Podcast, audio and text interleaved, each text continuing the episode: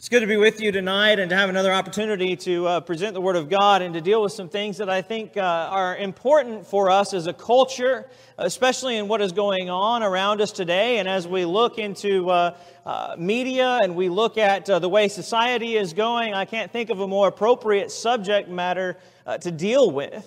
Uh, we talked about this subject a little bit at our Yes Weekend, but I think it bears repeating, at least in going over uh, some of the main points that we discussed, because uh, I want us as a congregational family to begin to understand our roles when it comes to encouraging and edifying the body. That is, from the eldest individual in the congregation to the not-so-eldest, the little ones that are running around and that are capping your knees from time to time. I realize that uh, I am new on the scene when it comes to parenting. My oldest child is twelve, uh, and my youngest is seven. I've not had a lot of time in the arena for parenting, uh, so I wouldn't say that I am a subject matter expert, as some would say, but I did learn from some subject matter experts. Uh, there's bruises on my hind end from time to time to attest to that.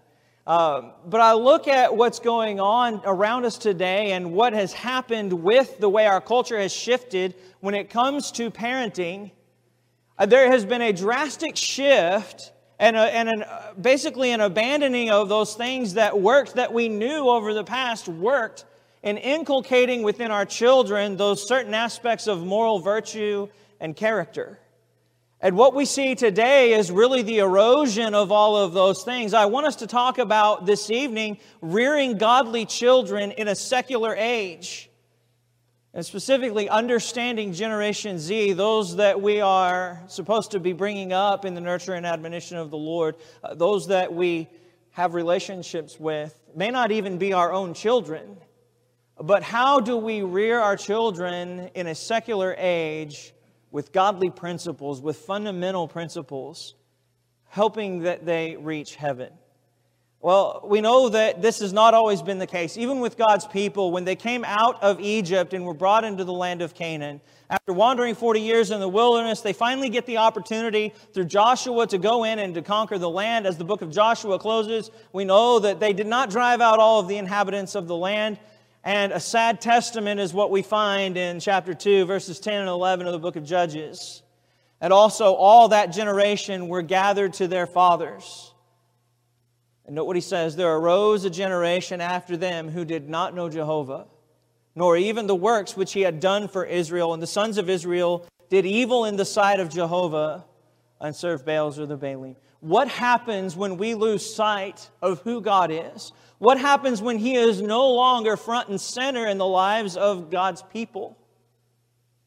What happens when we fail to teach the next generation about God and what He's done for us? You see, I'm often reminded of that statement that we're one generation away from apostasy. As I was growing up, I thought that was a little bit hyperbolic. I thought people were exaggerating. But look, Judges two in verse ten. Here it is. There arose a generation who knew not God. If we were to define the generation that was born between nineteen ninety-six and two thousand ten today, we could adequately put them in the genre of not going God, not knowing God, being secular. If we're making this generalization, Christians are the minority in that age group. Unaffiliated, the rise of the nuns, that is, no uh, religious association or affiliation, is growing rapidly. So the question is, is how do we counter those things, and how do we reach them where they are in order to bring them to an understanding of who God is? Well, first off, we have to know who they are. Would you believe that there is a generational gap between nineteen ninety-six to two thousand ten, those that were born in that, and you? I hope so. Everybody ought to be shaking their head. Would you believe that that generational gap is now much more pronounced through the rise of technology and the fact that they've always had something in their hand? They've had an iPod. Millennials had the iPod. Gen Z has the iPhone. You said it. There are socially distancing, not individually from their parents, but in the relationship, they're being more and more removed from their parents. And kids are growing up younger now than ever before. They're being exposed to things online, this unbelievable invention that we still don't have an understanding of what the ramifications are just yet, that being the internet, or the interweb, as some of you like to call it. We don't understand what the implications are, but those young minds are being exposed at the most plastic point in their life. That is the most opportune time for them to be molded and shaped in the fashion of God and be influenced for a lifetime. They're being exposed to things that could hinder and handicap them for a lifetime. There is a generational gap. Part of it is because we don't believe that there is that big of a difference between our childhood and theirs. Grandparents have a much larger obstacle to overcome in relating to their grandkids, but now even parents. The days of running and playing in the street and going out and doing those kinds of things like I did when I was growing up are gone, pretty much. Unless there's strict supervision. And so this generational gap is there, but now technology has made it more pronounced. Grandparents have little to no frame of reference most of the time with their grandchildren in today's society. Would you believe that? Because they're growing up in two completely different worlds. Two completely different worlds. Parents are closer to understanding their children. That is, they know about all the gadgets and the gizmos and the tech, and they know what it is and what social media is.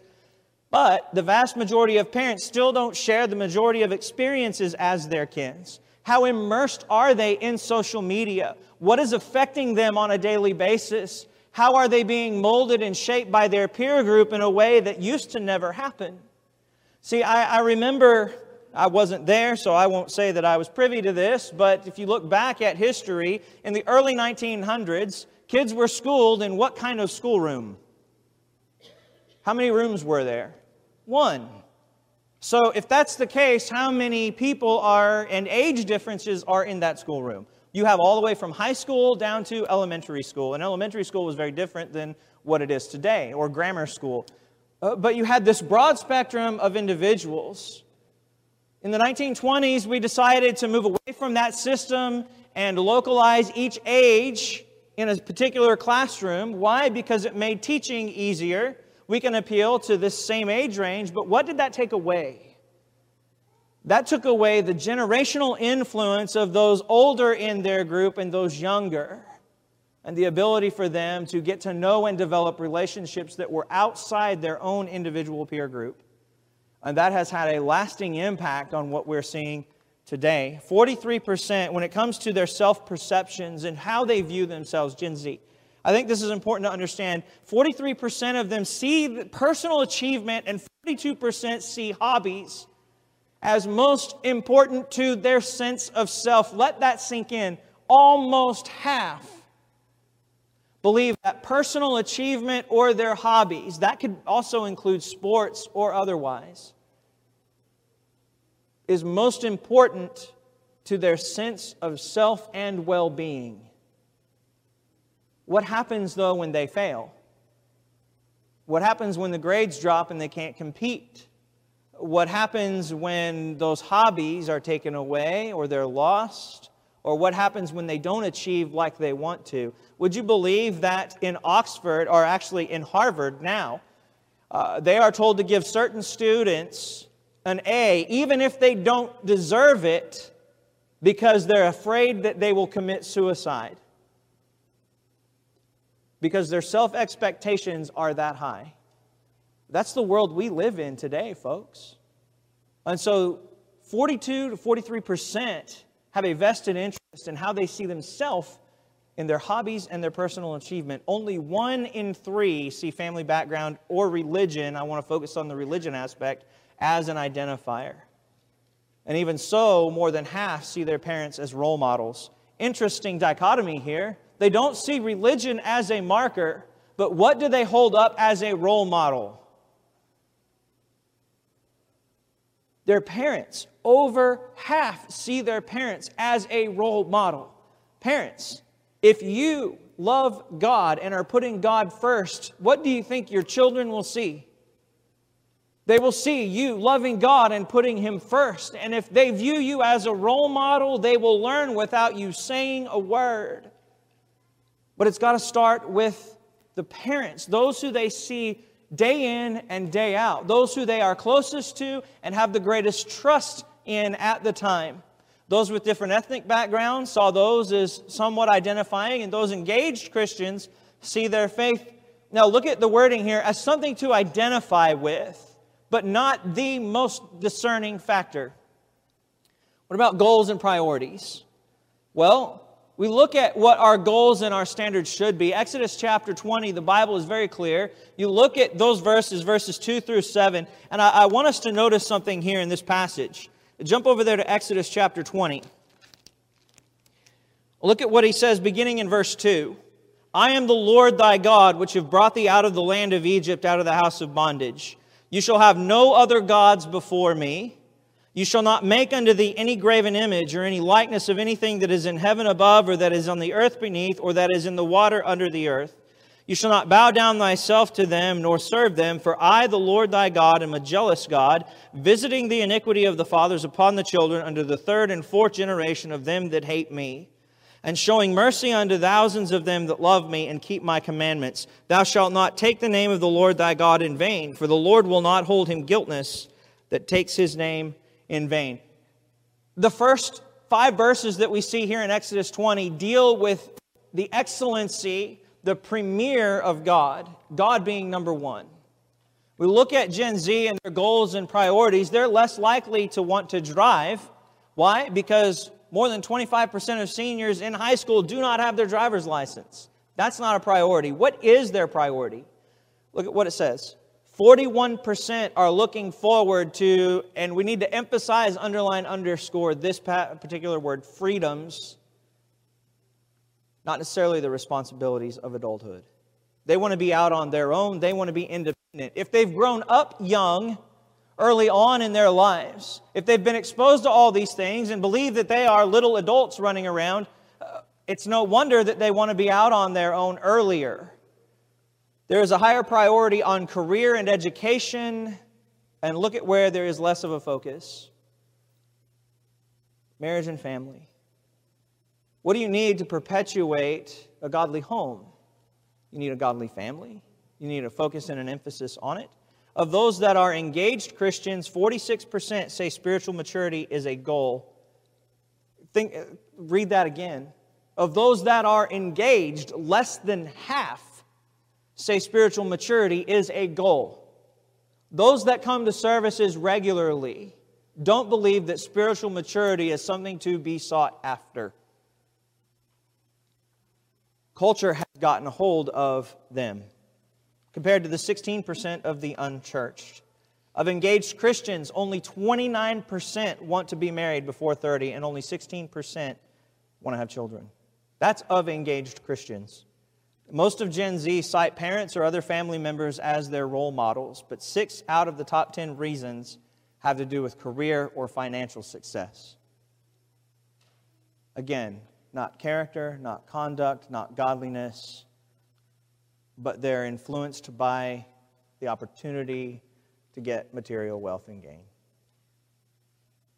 But here's the thing, if the parents are still role models, can that be turned around?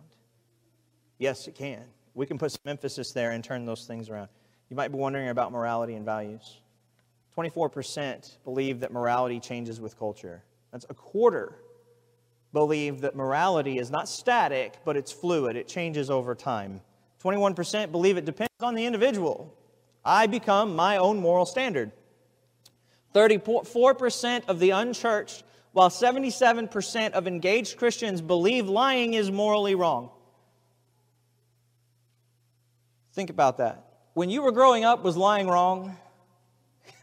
When I was growing up, lying was wrong. There was no ifs, ands, or buts about it. That was an absolute standard. Now look how far that has fallen. twenty-nine percent of unchurched, while eighty percent of engaged Christians believe abortion is wrong. Note the disparity in thirty-eight percent of unchurched, while ninety-one percent of engaged Christians believe marriage is a lifelong commitment. But with the rampancy of divorce, it's no wonder that they believe that they don't have to stay with their same spouse their entire life. twenty-one percent of unchurched, while seventy-six percent of engaged Christians believe sex before marriage is morally wrong.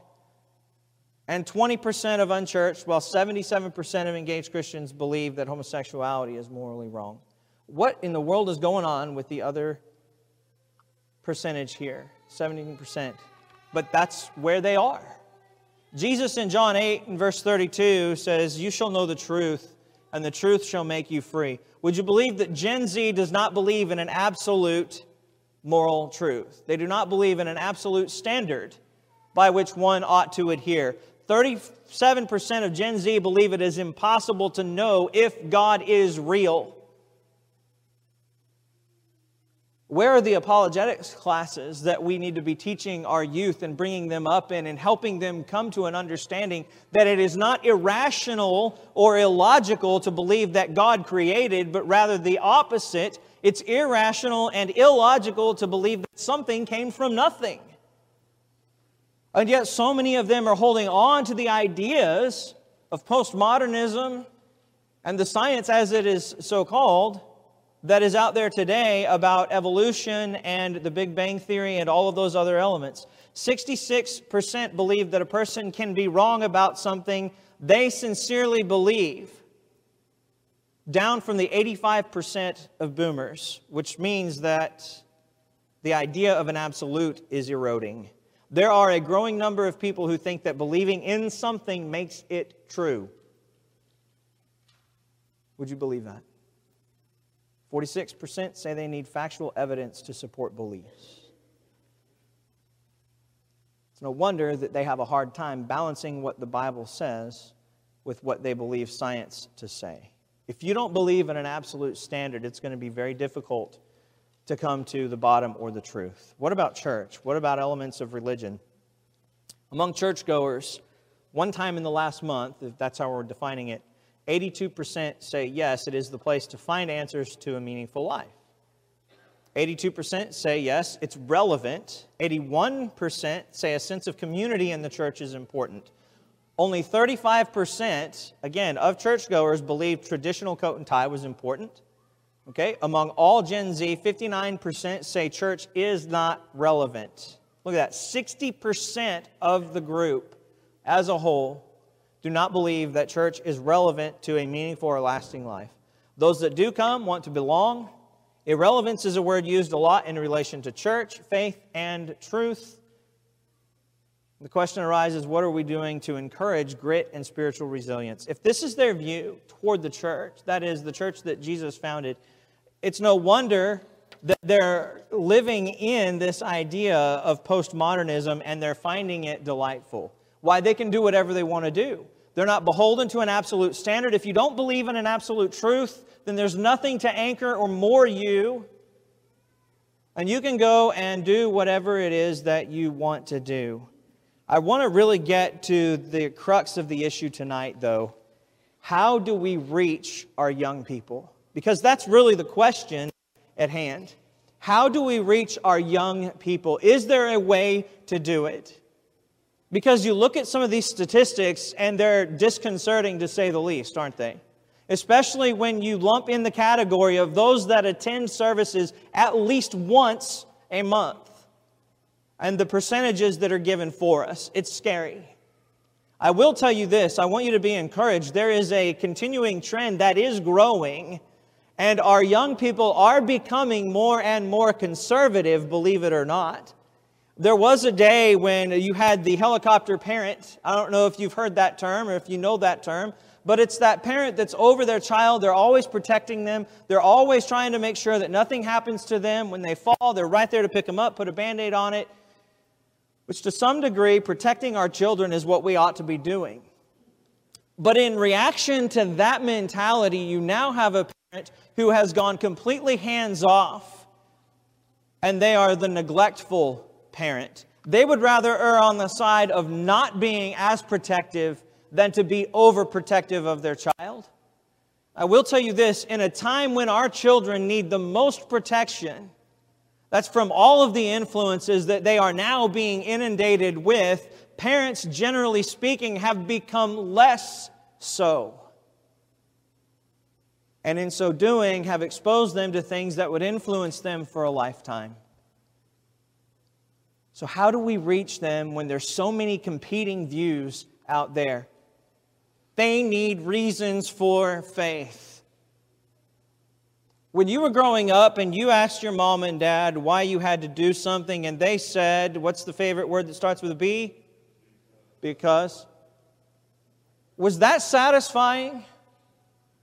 Did that scratch that itch and say, oh, now I know. Thank you so much for elucidating to me why I had to do that. No, not at all. Guess what? When it comes to matters of faith, they need more than just a because. Yeah, I understand. There are some things that we don't understand at, at all in the Word of God. If you understand Ezekiel's wheel, get with me after this, please, and we'll talk. I do understand that there are some things that are challenging, but our young people need more than just because God said so. Now, is that sufficient? From time to time, yes, it is, and that ought to be sufficient. But are they going to need to reason through those things? Yes. What does the Bible tell us in Isaiah one sixteen? Come, let us what together? Reason together, saith the Lord. At a time when our young people are being exposed to views that are contrary to the biblical worldview, they need an adult, someone that they trust, someone that loves them, to sit down with them and reason through these things. Explain the apologetic value of certain elements in the Word of God and why it is not a foolhardy endeavor to trust in God. And when you do that, when they have a reason and when they're armed with a reason, guess what? They can stand a lot more flat-footed against those that are opposing it. We've equipped them. Here's another thing that they need. Our young people need relationships with their parents and others walking in the faith. I don't mean necessarily exclusively with their peer group. I mean intergenerational relationships. People in the church that are older than them, that they look up to, that they care about, and that they can go to and talk to. You might have questions. They might have questions that they don't want to ask mom and dad. But they know that they can go to Joe James and say, Joe, I've got a question. I need to talk to you, brother. Or they can go to one of the elders who've been there, who are a stalwart, have been there the whole time and say, I have a question. I need to talk. Guess what? That won't happen if our young people are ignored. I, I used to look at the idea in, of, of segregating parts of the congregation in a very negative way, and I still, for the most part, do, and here's why. We're taking the most vulnerable part of our congregation, excising them from the healthiest part, and expecting them to thrive. They need to be with the body. And they need everyone in the congregation to encourage them to fidelity. And they need to see it exercised in a life. The things that you don't like about church, don't tell your kids. They don't need to hear it. They need to be shown how to create healthy spiritual habits and disciplines, things disciples do. Prayer, devotion, Bible reading. I'll be honest, my parents never, quote, taught us how to do this. It was just a way of life growing up that was always there. And so when I got to seeing, okay, well, we need to sit down and have, well, we do that. We have devotional time in the car. We play twenty questions. Hayden asks us every question that he can think of about God um, or about the Bible.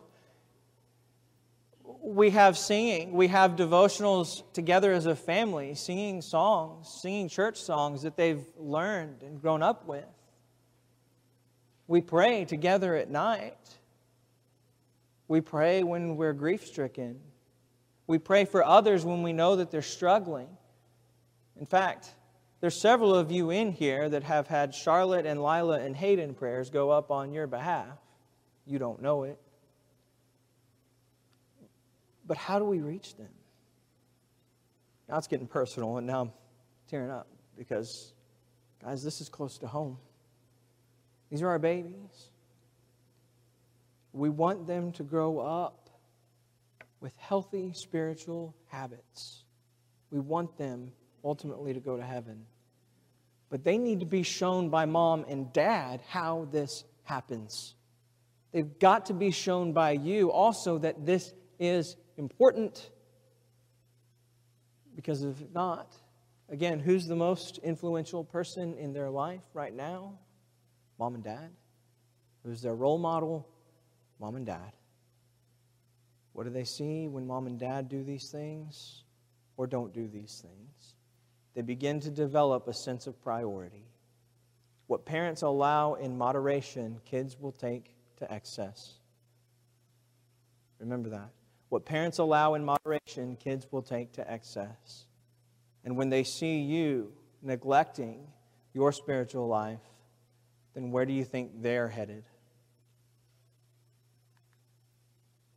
They need to have strong examples in the home of godly conduct. Not just once or twice a week, Sunday or Wednesday night. There's got to be constancy. How do you learn things? How do we tell children in school, learn things? The best way to learn things? Repetition, repetition, repetition, right? It's got to be reinforced over and over and over again in the home. How do we keep them, though? I believe wholeheartedly that God's people need to see the importance of caring for the young in our midst. And this extends not only to those that are physically young, our babes, our youth, but to those who are spiritually young in Christ. This is the same thing that we do when it comes to them. They need to be surrounded by the congregation, brought in and cared for. In the Old West, when the wagons went west, what was the best way to interrupt a wagon train? You hit the weakest wagon, right? And then you can separate them out and you can take care of each one individual and pick them off. Why did they begin to circle the wagons when they saw the Indians coming? Anybody know? You don't have a single front. It's a lot harder to get in and to infiltrate when everything is surrounded. But that's the church. The church ought to insulate all of those who are struggling spiritually while those who are strong meet the opposition head on and care for those in our midst. That doesn't just apply to the young, but also the young spiritually. And we need to remember that they matter, that they're important. Hear, O Israel, the Lord our God is one Lord, Deuteronomy six. And thou shalt love the Lord thy God with all thy heart and with all thy soul and with all thy might. And these words which I command thee this day shall be in your heart. And thou shalt teach them just a little bit to your children. Diligently to thy children. And thou shalt talk of them when you sit in your house and when you walk by the way and when you lie down and when you rise up. How do we keep them? In Judges two and verse ten, what didn't happen? This right here did not happen, and there arose a generation who knew not the Lord or the works that he wrought. And in consequence, the result was the whole generation was gone. Ye fathers, provoke not your children to wrath, but in the opposite do what? Bring them up in the nurture and admonition of the Lord. We think of mothers being nurturing, don't we? And that tends to be a feminine trait. But how does Paul use that word here? He says, fathers, be nurturing. Bring them up in the nurture and correction. There is a point in which our children need to be corrected. But first and foremost, they need to be cared for and loved. Especially when it comes to their relationship with God and the nurture and admonition of the Lord. How do we keep them? We need to provide opportunities to develop relationships with everyone in the church. It's been said, and studies have been done about social groups or gatherings and how likely someone is to stay in a group. And what they came away with, what the main observation was, was that an individual is more likely to stay at a particular social group or function if they have at least twelve contacts there that they can rely on or reliably go see or talk to. Think about that. twelve. If you come in here as a visitor for the first time, you don't have any. But when they leave, they should have over three hundred, right? I hope. We've got to surround those who feel isolated, make them not isolated. Guess what? That includes our youth. What's the number one statement about why suicides occur? What do they say? I feel what? Starts with an A, ends with alone. I feel alone. Nobody sees. Nobody cares. We've got to provide opportunities to develop relationships. Give people your time. Give people your ear. Take the time out to be there for them. People you don't know, you've never met before. Why are we doing this? Who's coming to dinner? I want to mix things up a bit, but it's an opportunity for you to be in a home that you haven't ever really been in. Or maybe haven't been in in a long time. We've got to provide opportunities to develop relationships with everyone in the church. And they were continuing steadfastly in the apostles' doctrine and in fellowship, and in the breaking of the loaves and in prayers, and fear came on every soul. And many wonders and miracles took place through the apostles. And all who believed were together and had all things common. And they sold their possessions and goods and distributed them to all according as anyone had need. And continuing with one accord in the temple and breaking bread from house to house, they shared food with gladness and simplicity of heart, praising God and having favor with all the people. And the Lord added to the church daily those who were being saved. Is there an age on here? No, no age. It was everyone together, encouraging. It was the church. How do we keep them? We continue to encourage them in the midst of a difficult world. Continue to encourage them.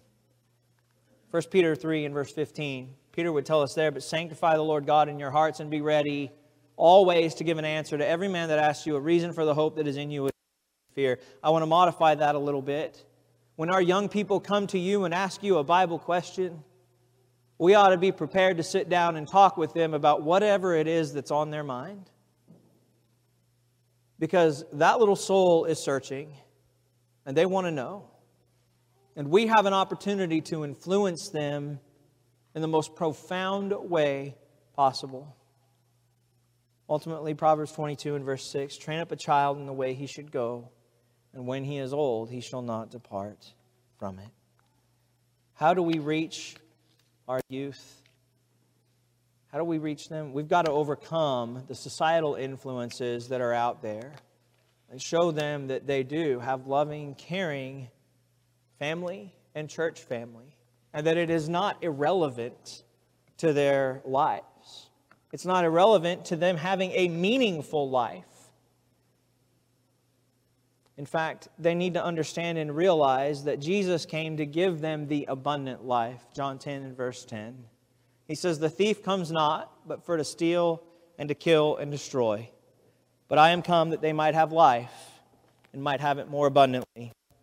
If you realize tonight that your focus, your priority has not been on the God of heaven, then we offer you that opportunity to make that known tonight. If you need the prayers of the congregation in any way, we are here to surround you, to circle the wagons, to insulate you, and help you fight off the adversary. And if you need to put Christ on in immersion, responding to that invitation, that gospel call, then won't you come tonight and make that known if you have that need as we stand and sing our song of encouragement.